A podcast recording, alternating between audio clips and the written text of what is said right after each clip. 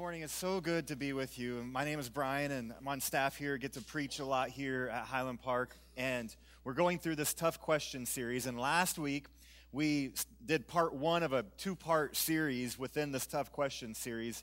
Uh, and the question we're asking is, what do I do when I've been wounded by somebody?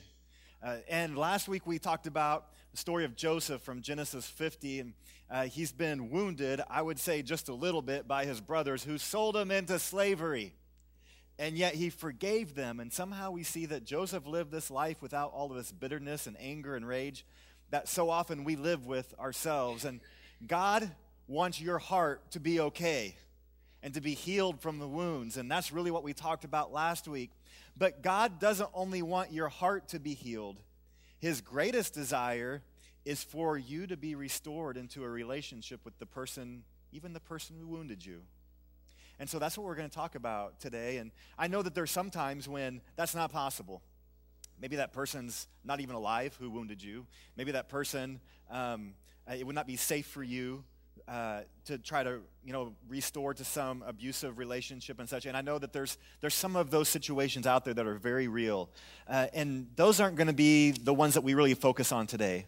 We're going to really talk about when you've been wounded, and there is some way that it would be healthy and good for you and for them and for the rest of the world, and certainly for the church, for you to be restored in that relationship. You know, um, Joseph had this uh, opportunity, this amazing chance to be restored, to be brought back together with his brothers.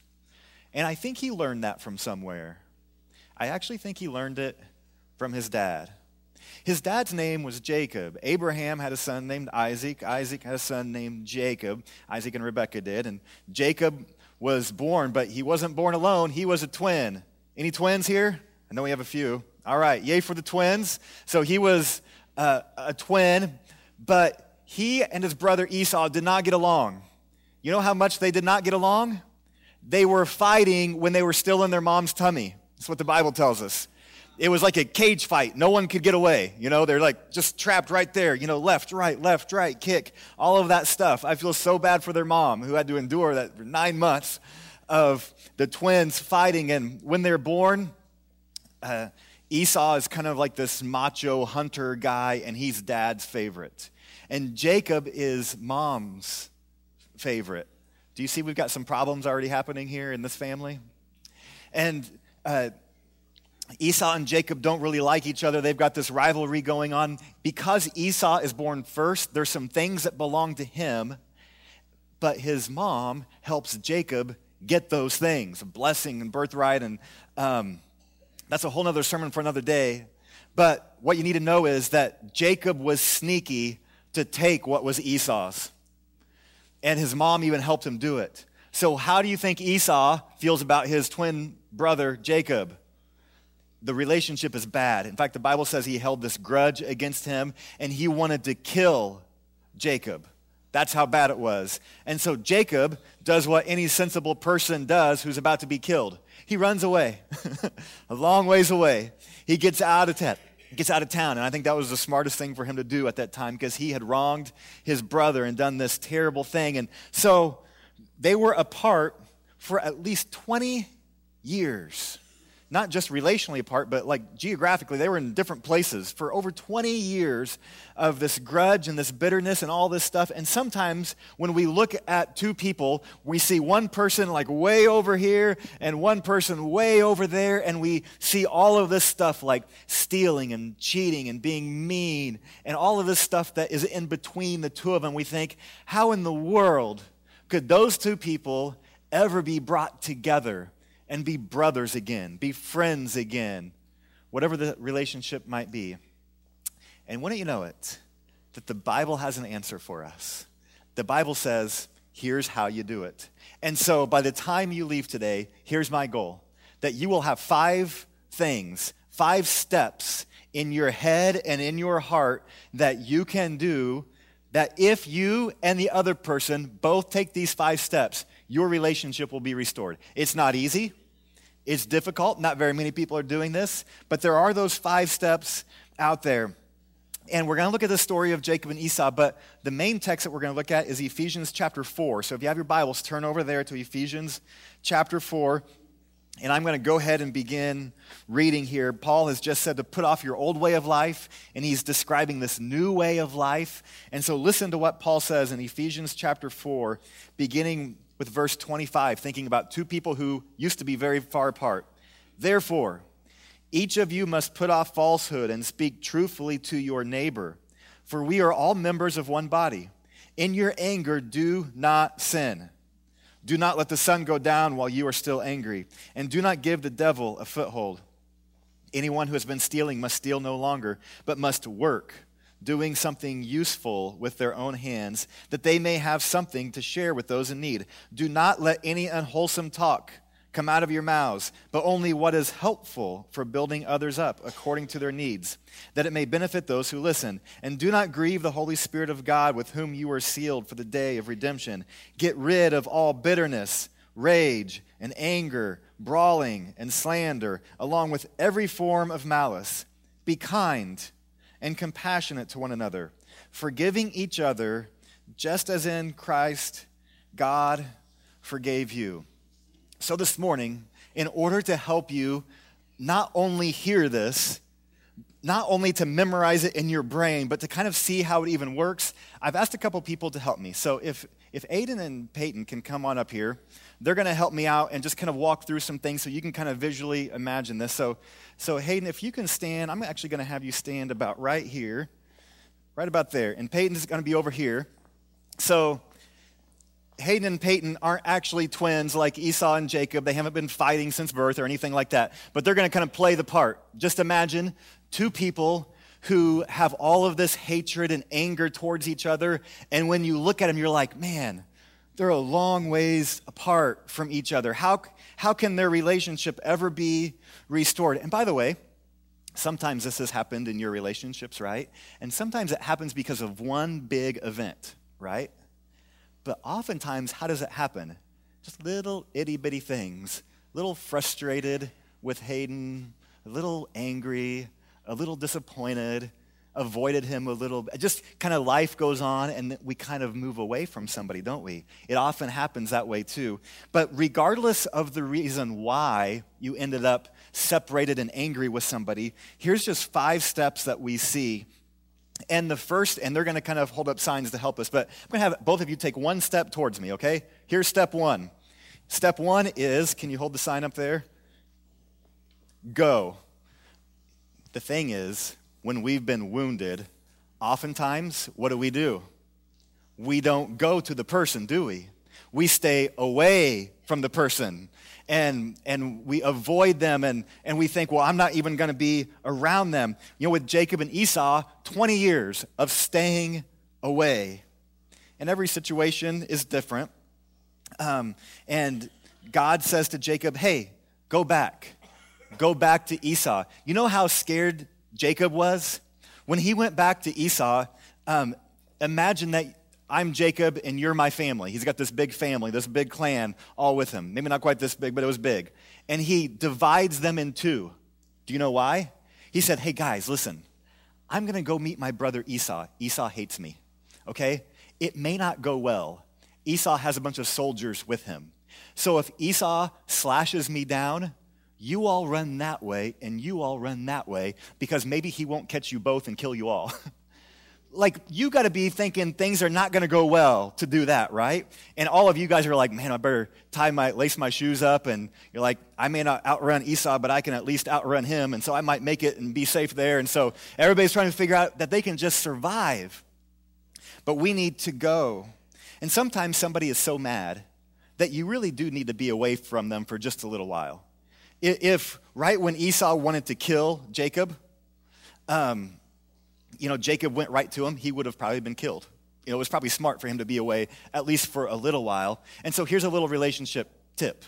If you are married to someone and and and and someday you might be married to somebody. And so if if you and your wife have this big fight and like you guys are both so angry at each other and you know you need to talk about it, what might be smart is for you to say, let's not talk right now. Let's, let's just um, cool down. I'm going to mow the yard. And like this evening, let's get together and talk. That's a, actually a little relationship tip. I give this to all of the couples for premarital counseling. You need to set the time so you know what's going to happen, but it may not need to be right at that very moment. Because the goal is to get back together, right? Not just to unload on somebody else. So the, the first thing is to go. And Jesus in the Sermon on the Mount said that if we are preparing to give our offering. So we're like getting ready for the, the church service, and we realize I'm angry at somebody, or somebody's angry with me, that we drop everything and we go and we talk to that person right then. Have you ever tried to sing worship songs when you're ticked off at somebody? It's hard, isn't it? God says you get those relationships correct first. Matthew 18 says if someone sins against you, you go to them. The Bible warns us go to them, not to everybody else. So if I'm angry with Peyton, I'm not supposed to just go around and be like, I'm so angry with Peyton right now. And tell all of you that's called gossip. And the Bible says, don't you dare do that. That'll make everything worse. That'll, that'll put all of us against each other, or all of us against Peyton, or Peyton against all of it. It does all, this, all these destructive things. And so the first thing we have to do is to go. And if we don't go, Ephesians says it'll give the devil a foothold. That's kind of a weird word, a foothold. It's almost like an army has a staging ground, a place where they get together and from there they can attack. So if if Peyton is angry with Hayden and she's saying, I am so angry and I'm so mad and I'm not going to do anything about it, it's like she says to the devil, Come on over, buddy. Do whatever you want to do to me and the devil will make us bitter and angry and frustrated and mad. And we give the devil this staging ground, this foothold in our lives that can ruin us for so long. So we have to go. So I want everyone to imagine with me in your minds the, the very first step, just you're thinking of your feet, is to go. Everybody got it? First step is you go. So we're going to kind of have some uh, actions here to help us uh, remember. So, Hayden, you can put your sign down. And we're going to look at step number two. Take another step right here. So you're right here, Peyton, and you can pick that up. All right, Hayden, you're just right here, hanging tight here. Thank you. You put the sign right there. So that's good. The, the second step is to speak truth. You know, I think sometimes in the church, we think, well, in the church, you're supposed to be nice, so I don't want to say anything. And that's actually not very helpful sometimes, right? Sometimes we do need to say something. We do need to speak and say, hey, there's a problem. Um, do you remember the armor of God in Ephesians 6? What is the belt? It's the belt of truth. Okay, so I want everyone to grab your belt, or if you don't have a belt, pretend like you do. Wiggle it a, a little bit. Truth, truth. So the first step is to go the second step is to speak truth, to speak truthfully, okay? And here's the thing when you're in an argument, I, am sure that you've heard this before. Has somebody said something like this? They've said, Well, you always argue with me. You never have been nice to me. She, she not one time has she ever picked up after herself. And we make exaggerations, don't we? We say always and never. And the person may be like, well, I've been mean to you 99% of the time, but there was that 1% of the time where I was really nice to you, okay? But it, an exaggeration is a lie.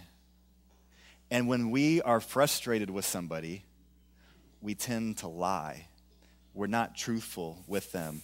And so if we want to be healed and restored to them, we have to speak truth every single time. When Jacob and Esau um, come back to talk, Jacob doesn't say, Well, you were so mean to me and you did this and that. Blah, blah, blah. No, Jacob just honored the truth that I wronged you. My fault. Just owning it, speaking the truth. Okay, so the first step is to go the second step is to speak truth. Okay, you can put your sign down, take one more step. And the third step is to make it right. So I want everyone to take your right hand, stick it out in front of you, shake hands, make it right, okay? So we got go, speak truth, make it right. Here's what I mean by make it right. when Jacob found Esau, he had a bunch of animals. And he said, I want you to take this flock. I want you to have these animals. It's a gift. It would be like you saying, Hey, I wronged you so, so many years ago. I, I want you to have my car. Whoa, really? Why? Why did Jacob do that? Because when, when we try to make it right with somebody, then we are saying, Hey, I messed up. I did you wrong. And, and I want to help make it right. And so we have to make it right. Ephesians says that um, uh, we should quit stealing. And if you're stealing, quit stealing and start working so that you can help people. Make it right. Do the right things. Last week we talked about this terrible war that took place in Rwanda where millions of people were killed and houses were burned and all of this, and it was awful. And when, when that was over and villages were trying to get back together, they actually put in place this legal court system where the village would have elders who would decide what would happen. And if I had burned down your house, the village elders would say, if you want to be welcome back to this community, you have to build back a house for this, the person. That's called restitution. It's called making it right. And what happened in that was when I was building your house, I would one be thinking, boy, it would have sure been easier if I would not have burned down their house and had to build this new one. But actually, I would have all this guilt that I'd burned down your house. And if I could actually work and make it right, I might not feel as guilty anymore. I could actually feel like I was helping you, and I would actually start to love you as I served you. And in that whole country, they saw that work in village after village where people were making it right. And so, if, um, if, if you were to wreck Peyton's bike, you should fix it. Okay? That's, that, it's not rocket science, it's just common sense. Because if you don't, when she sees you, she's going to be like, oh, there's the kid that wrecked my bike. Now, she should, she should forgive you, but we're just thinking about what's right for you to do. And actually, when Jacob brought the animals to Esau, Esau was like, no, no, no, no, no, don't bring them here. Jacob's like, yeah, you have to let me do this. Please let me do this. And so there's a part of restoring a relationship where you make it right. You can't make it perfect, but you try to do what you can. You try to make it right. And you don't demand that everybody else make it right exactly for you. We're just talking about when you've wronged somebody, you try to make it right for them. Okay, you can put that one down, and we're going to take one more step. Step number four is to be kind. Okay, so uh, here we go. You take a step and you go, and then you speak truth, you make it right, and you be kind. Everybody, right here, to the heart. You be kind. Because here's the thing about truth if you speak truth without being kind, nobody hears the truth. And in fact, you're not really even getting truth across. All you're doing is saying, I'm better than you. And you're trying to prove that you're right and they're wrong. And it's not really about bringing people together. And so while we speak truth, we also do it with kindness. Listen to Ephesians 4:29. Do not let any unwholesome talk come out of your mouth, but only let come out of your mouth what is helpful for building others up, that it may benefit those who listen. We often tear people down and God says, build people up with every word, with what you say. There's lots of words in Ephesians 4. Listen to these words kindness, compassionate, honesty, gentleness, patience, love. But there's also words like bitterness and rage. You know, one word, one mean word, can be like dropping a bomb right here that blasts one person this way and one person that way. Just one word can separate us and divide us. And so we need to be kind. We're responsible for what we say. And if Peyton is fully committed to being kind, she can't control what the other person does. And that's not her responsibility. Her responsibility is to be kind, right? Every time, no matter what the other person has done. And our hearts are revealed here if when you go to somebody and you speak to them with unkindness, it shows that you're really not all that interested in being restored to them. It shows that you're interested in proving you're better to them. So our hearts are revealed by kindness or unkindness in those moments. So Jacob devised this whole plan in which he could be kind to Esau. And Esau, in turn, said, No, I want to be kind to you. What happens when you have two people both being kind? You have them stepping together, don't you? It's a beautiful picture of what we see. Okay, so you can put your down, put, put that sign down, there's one more step here. The last step is forgiveness. So, everybody, four fingers. Forgiveness. All right? I mean, it's not great, but it's okay. So, it's the best, this is the best you got with me. Okay, so let's, let's just go through these five steps real quick. If you have a relationship broken, you take a step and you go and you speak the truth. You make it right. You be kind. You forgive. And one reason I did kind of put my hand up there is forgiveness ultimately comes from the Lord. We, can't, we don't have enough forgiveness just within ourselves to make it right with everybody else. But if we understand that the Lord forgave us, then we can begin to forgive other people. Jesus said to forgive each other 70 times 7. So over and over and over and over again. But it may not be that this person is just being mean to us over and over and over again. It may mean the person did one bad thing a long time ago, and we keep remembering it. So we keep forgiving it. Every time we remember, we're like, nope, I've forgiven that person. Nope, I've forgiven that person. I'm not going to let that thought go any further. I've forgiven them. I've forgiven them. I've forgiven them. I'll keep forgiving them. And if we do that long enough, I don't know that we can perfectly forget, but I think sometimes God makes it a little bit cloudier of a memory, removes it from just consuming us all the time and we can kind of release that. And I think it's a beautiful work that God does inside of us so it doesn't control us and dominate us.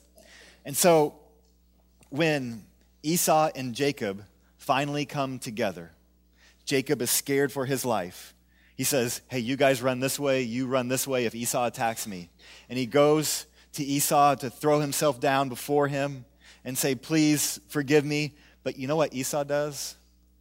He runs to him and he hugs him. Reminds me of another story called The Prodigal Son. When the son returns to the father thinking, I deserve all of this bad stuff, and the father runs to him and he hugs him. And it's possible for two people who are so far apart to come back together and have their relationship restored. So, with Esau and Jacob, they had to go, they had to speak truth, they had to make it right, to be kind, they forgave. And that restored their relationship. All right, would you give uh, Hayden and Peyton a hand? You guys can sit down. Good job. Thank you.